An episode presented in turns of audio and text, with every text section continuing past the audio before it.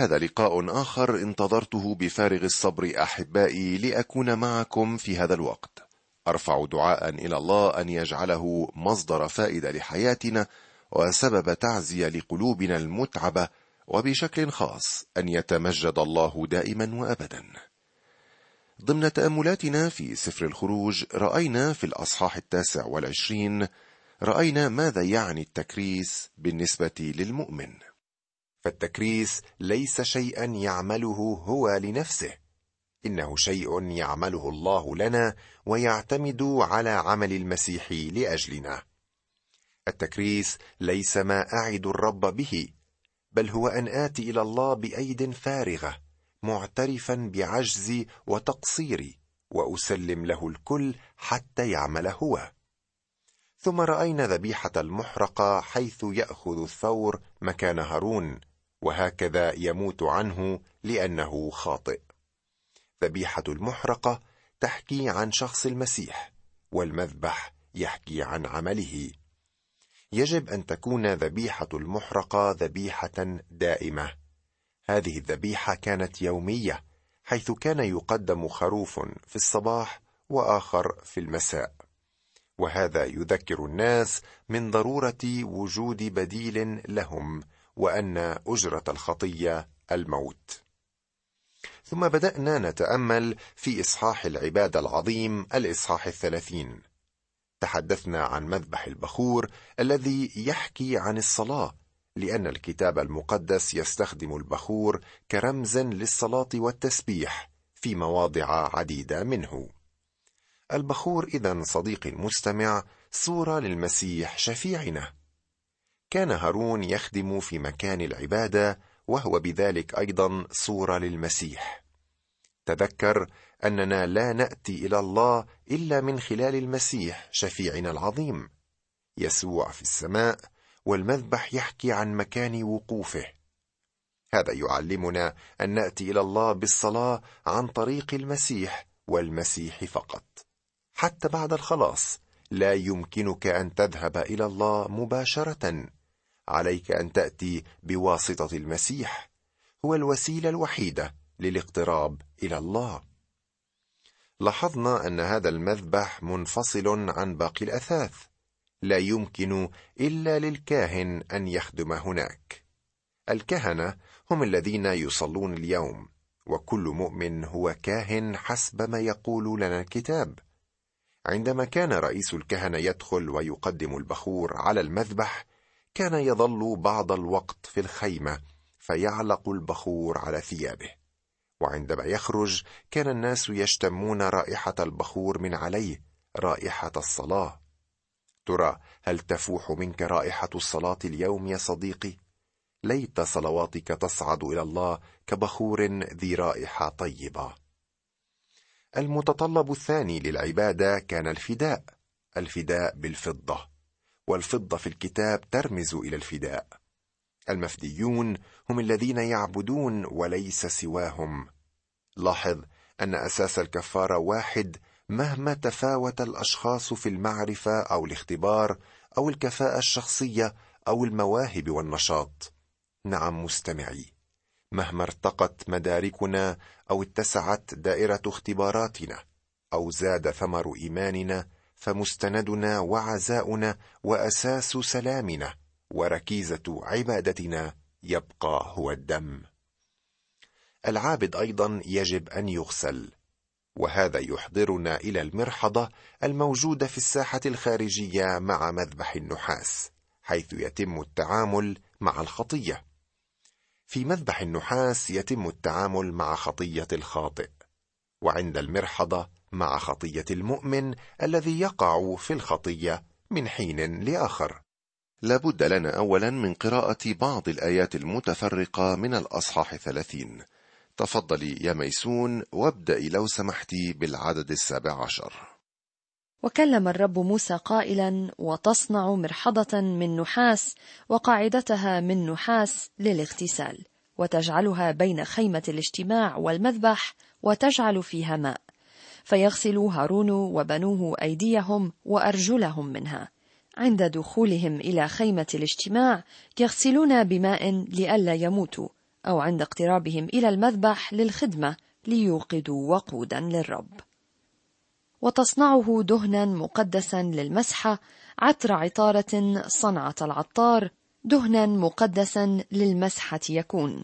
وتمسح به خيمة الاجتماع وتابوت الشهادة والمائدة وكل آنيتها والمنارة وآنيتها ومذبح البخور. وقال الرب لموسى خذ لك أعطارا ميعة وأظفارا وقنة عطرة ولبانا نقيا. تكون أجزاء متساوية فتصنعها بخورا عطرا صنعة العطار مملحا نقيا مقدسا. وتسحق منه ناعما وتجعل منه قدام الشهادة في خيمة الاجتماع حيث أجتمع بك. قدس أقداس يكون عندكم والبخور الذي تصنعه على مقاديره لا تصنع لأنفسكم. يكون عندك مقدسا للرب.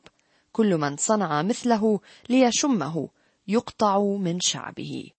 لا يمكن للكاهن أن يدخل الخيمة ليخدم إلا إذا اغتسل اولا وتنقى من الدنس من الخارج. قد تستغرب أحيانا من وجودك في الكنيسة ولا تستمتع بكلمة الله أو التسبيح. لربما كنت متدنسا من العالم الخارجي وتحتاج إلى غسول. نعم يا صديقي العالم يدنسنا بأوحاله ولا نستطيع أن نعبد الله كما يجب إلا إذا اغتسلنا.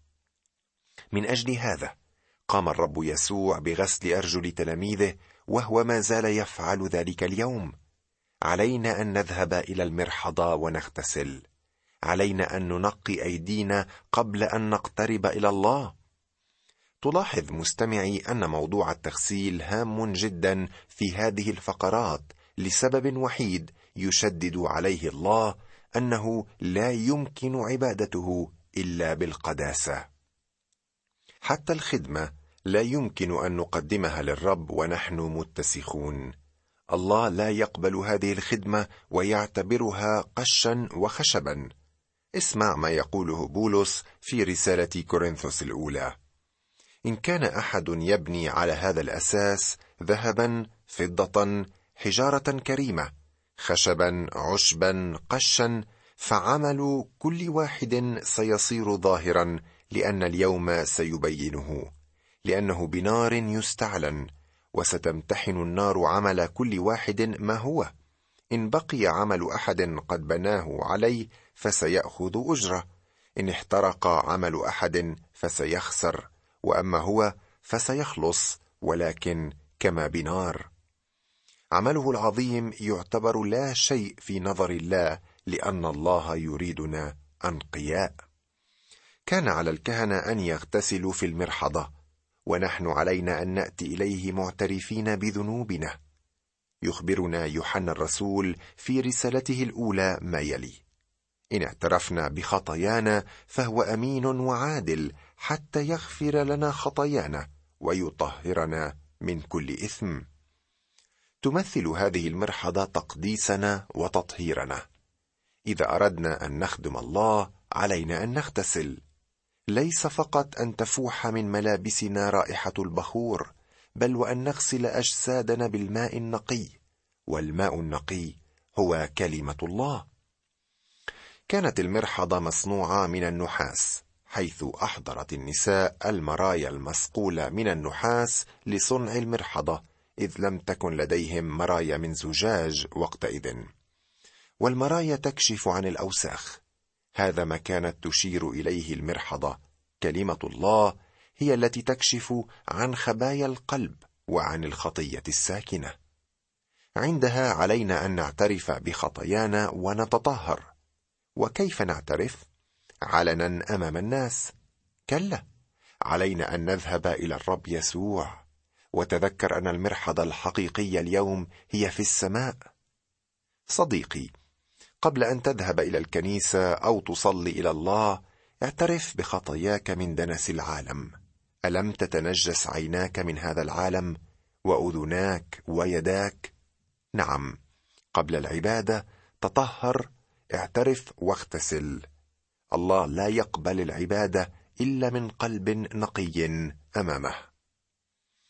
ما هي المسحة بالنسبة لنا اليوم؟ إنها مسحة الروح القدس. هي التي تساعدنا على فهم كلمة الله. من أجل ذلك نجد الكتاب المقدس اليوم حقيقة واقعة في حياتنا. ليس بسبب المعلم أو الواعظ بل بقوة روح الله الذي يستخدم الكلمة. الروح القدس هو الوحيد الذي يمسحك يا صديقي. لا داعي أن تذهب إلى أحدهم ليسكب عليك زيتا. يمكنك أن تذهب إلى الله فورا وتقول له يا رب افتح قلبي وذهني وحياتي لأفهم كلمتك. نقرأ في رسالة يوحنا الأولى ما يلي وأما أنتم فلكم مسحة من القدوس وتعلمون كل شيء. ثم يتابع فيقول وأما أنتم فالمسحة التي أخذتموها منه ثابتة فيكم ولا حاجة بكم إلى أن يعلمكم أحد. بل كما تعلمكم هذه المسحة عينها عن كل شيء وهي حق وليست كذبا كما علمتكم تثبتون فيه. الروح القدس هو الذي يفتح قلبك وذهنك عندما تعمل مع الله لفهم كلمته ويا لها من بركة تجتنيها لحياتك.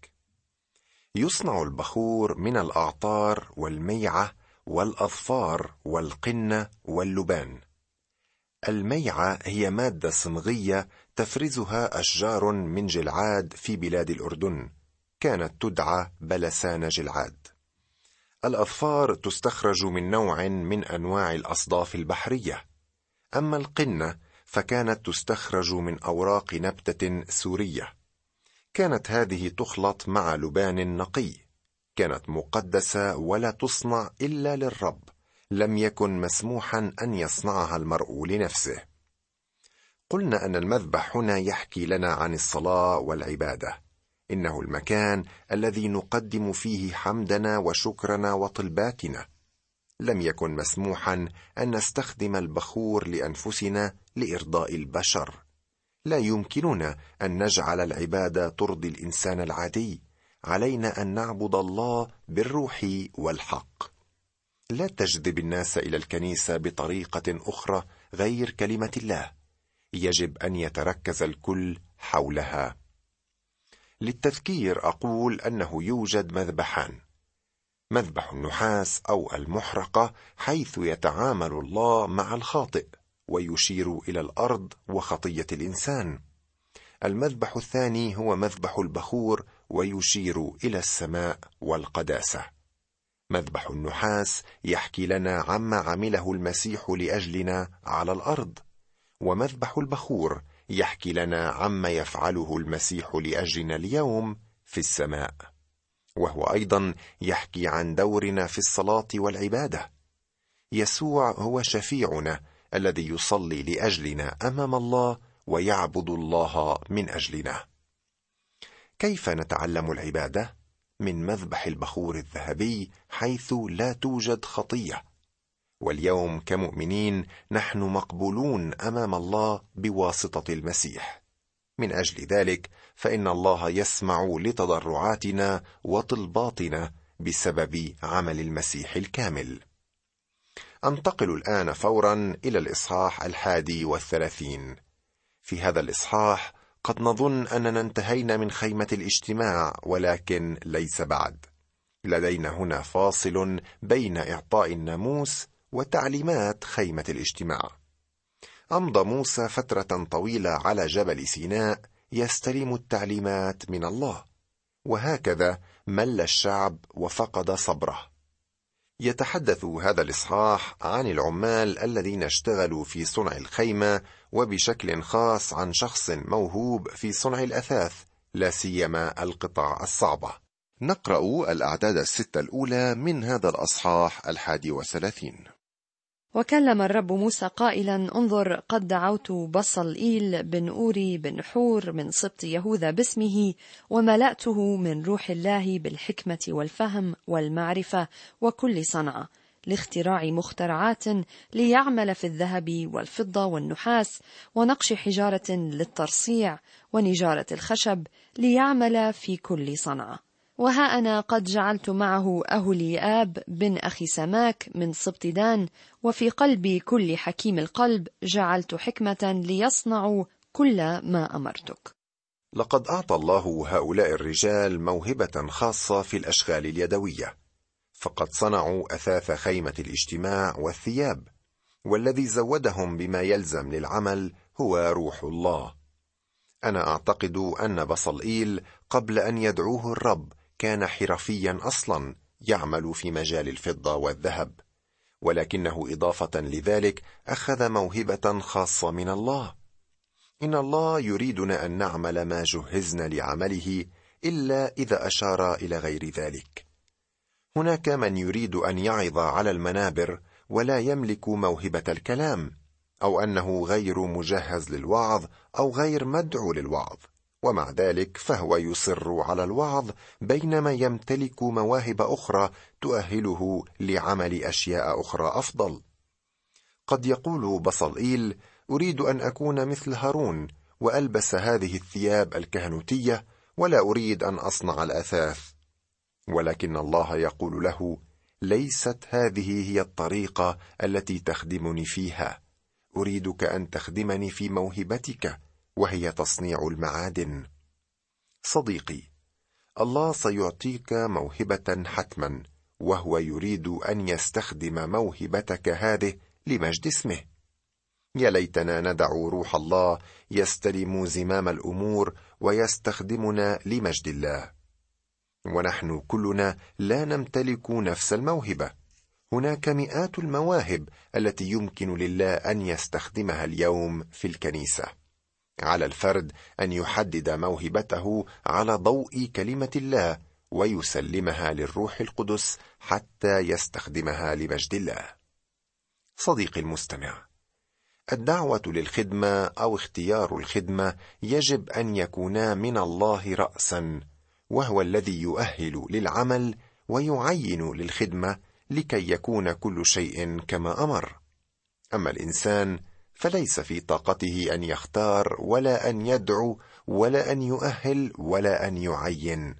فالدعوة كانت وما زالت من الله راسا دون تدخل الإنسان مطلقا. وليتيقن كل من يقتحم الخدمة بدون دعوة من الله أن الخجل والخزي لا بد أن يغطي وجهه يوما ما. هناك سؤال أحب أن أطرحه عليك صديقي. هل تستخدم موهبتك في خدمة الكنيسة أم في خدمة العالم الفاجر؟ لم يكن كل الشعب بصلئيل ولكن الجميع خدموا المسكن لأن باب الخدمة كان مفتوحا للجميع وكل واحد له مركز يشغله وخدمة يؤديها ومسؤولية يقوم بها. أرجو أن تكون عاملا في جسد المسيح لبنائه ولمجد الله. يذكر لنا هذا الإصحاح أيضا السبت. تذكر مستمعي أن الله أعطى السبت للإنسان بعد الخليقة مباشرة ليمارسه الكل. وفي ناموس موسى جعله الله واحدا من الوصايا العشر مخصصا للشعب القديم فقط لأنه علامة بين الشعب وبين الله. استمع إلى هذه الآيات من نفس الأصحاح الحادي وثلاثين تقرأها لنا الأخت ميسون ابتداء من العدد الثاني عشر. وكلم الرب موسى قائلا وأنت تكلم بني إسرائيل قائلا سبوتي تحفظونها لأنه علامة بيني وبينكم في أجيالكم لتعلموا أني أنا الرب الذي يقدسكم. فتحفظون السبت لأنه مقدس لكم من دنسه يقتل قتلا. إن كل من صنع فيه عملا تقطع تلك النفس من بين شعبها.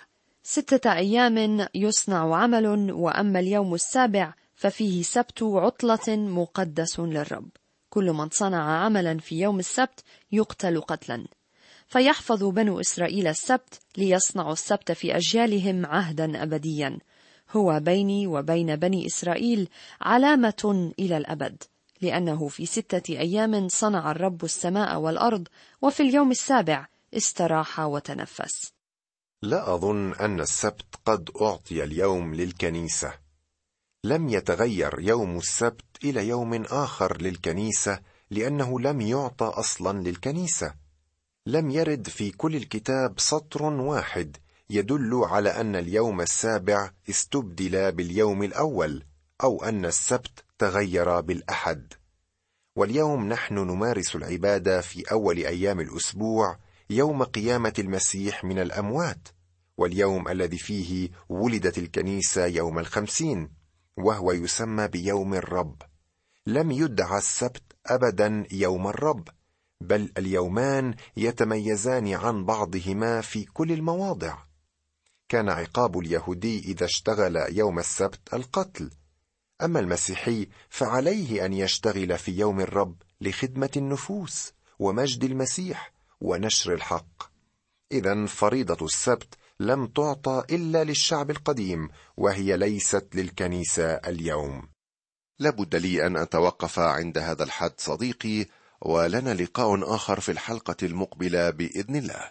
أصلي أن تدوم في رعاية القدير وعنايته.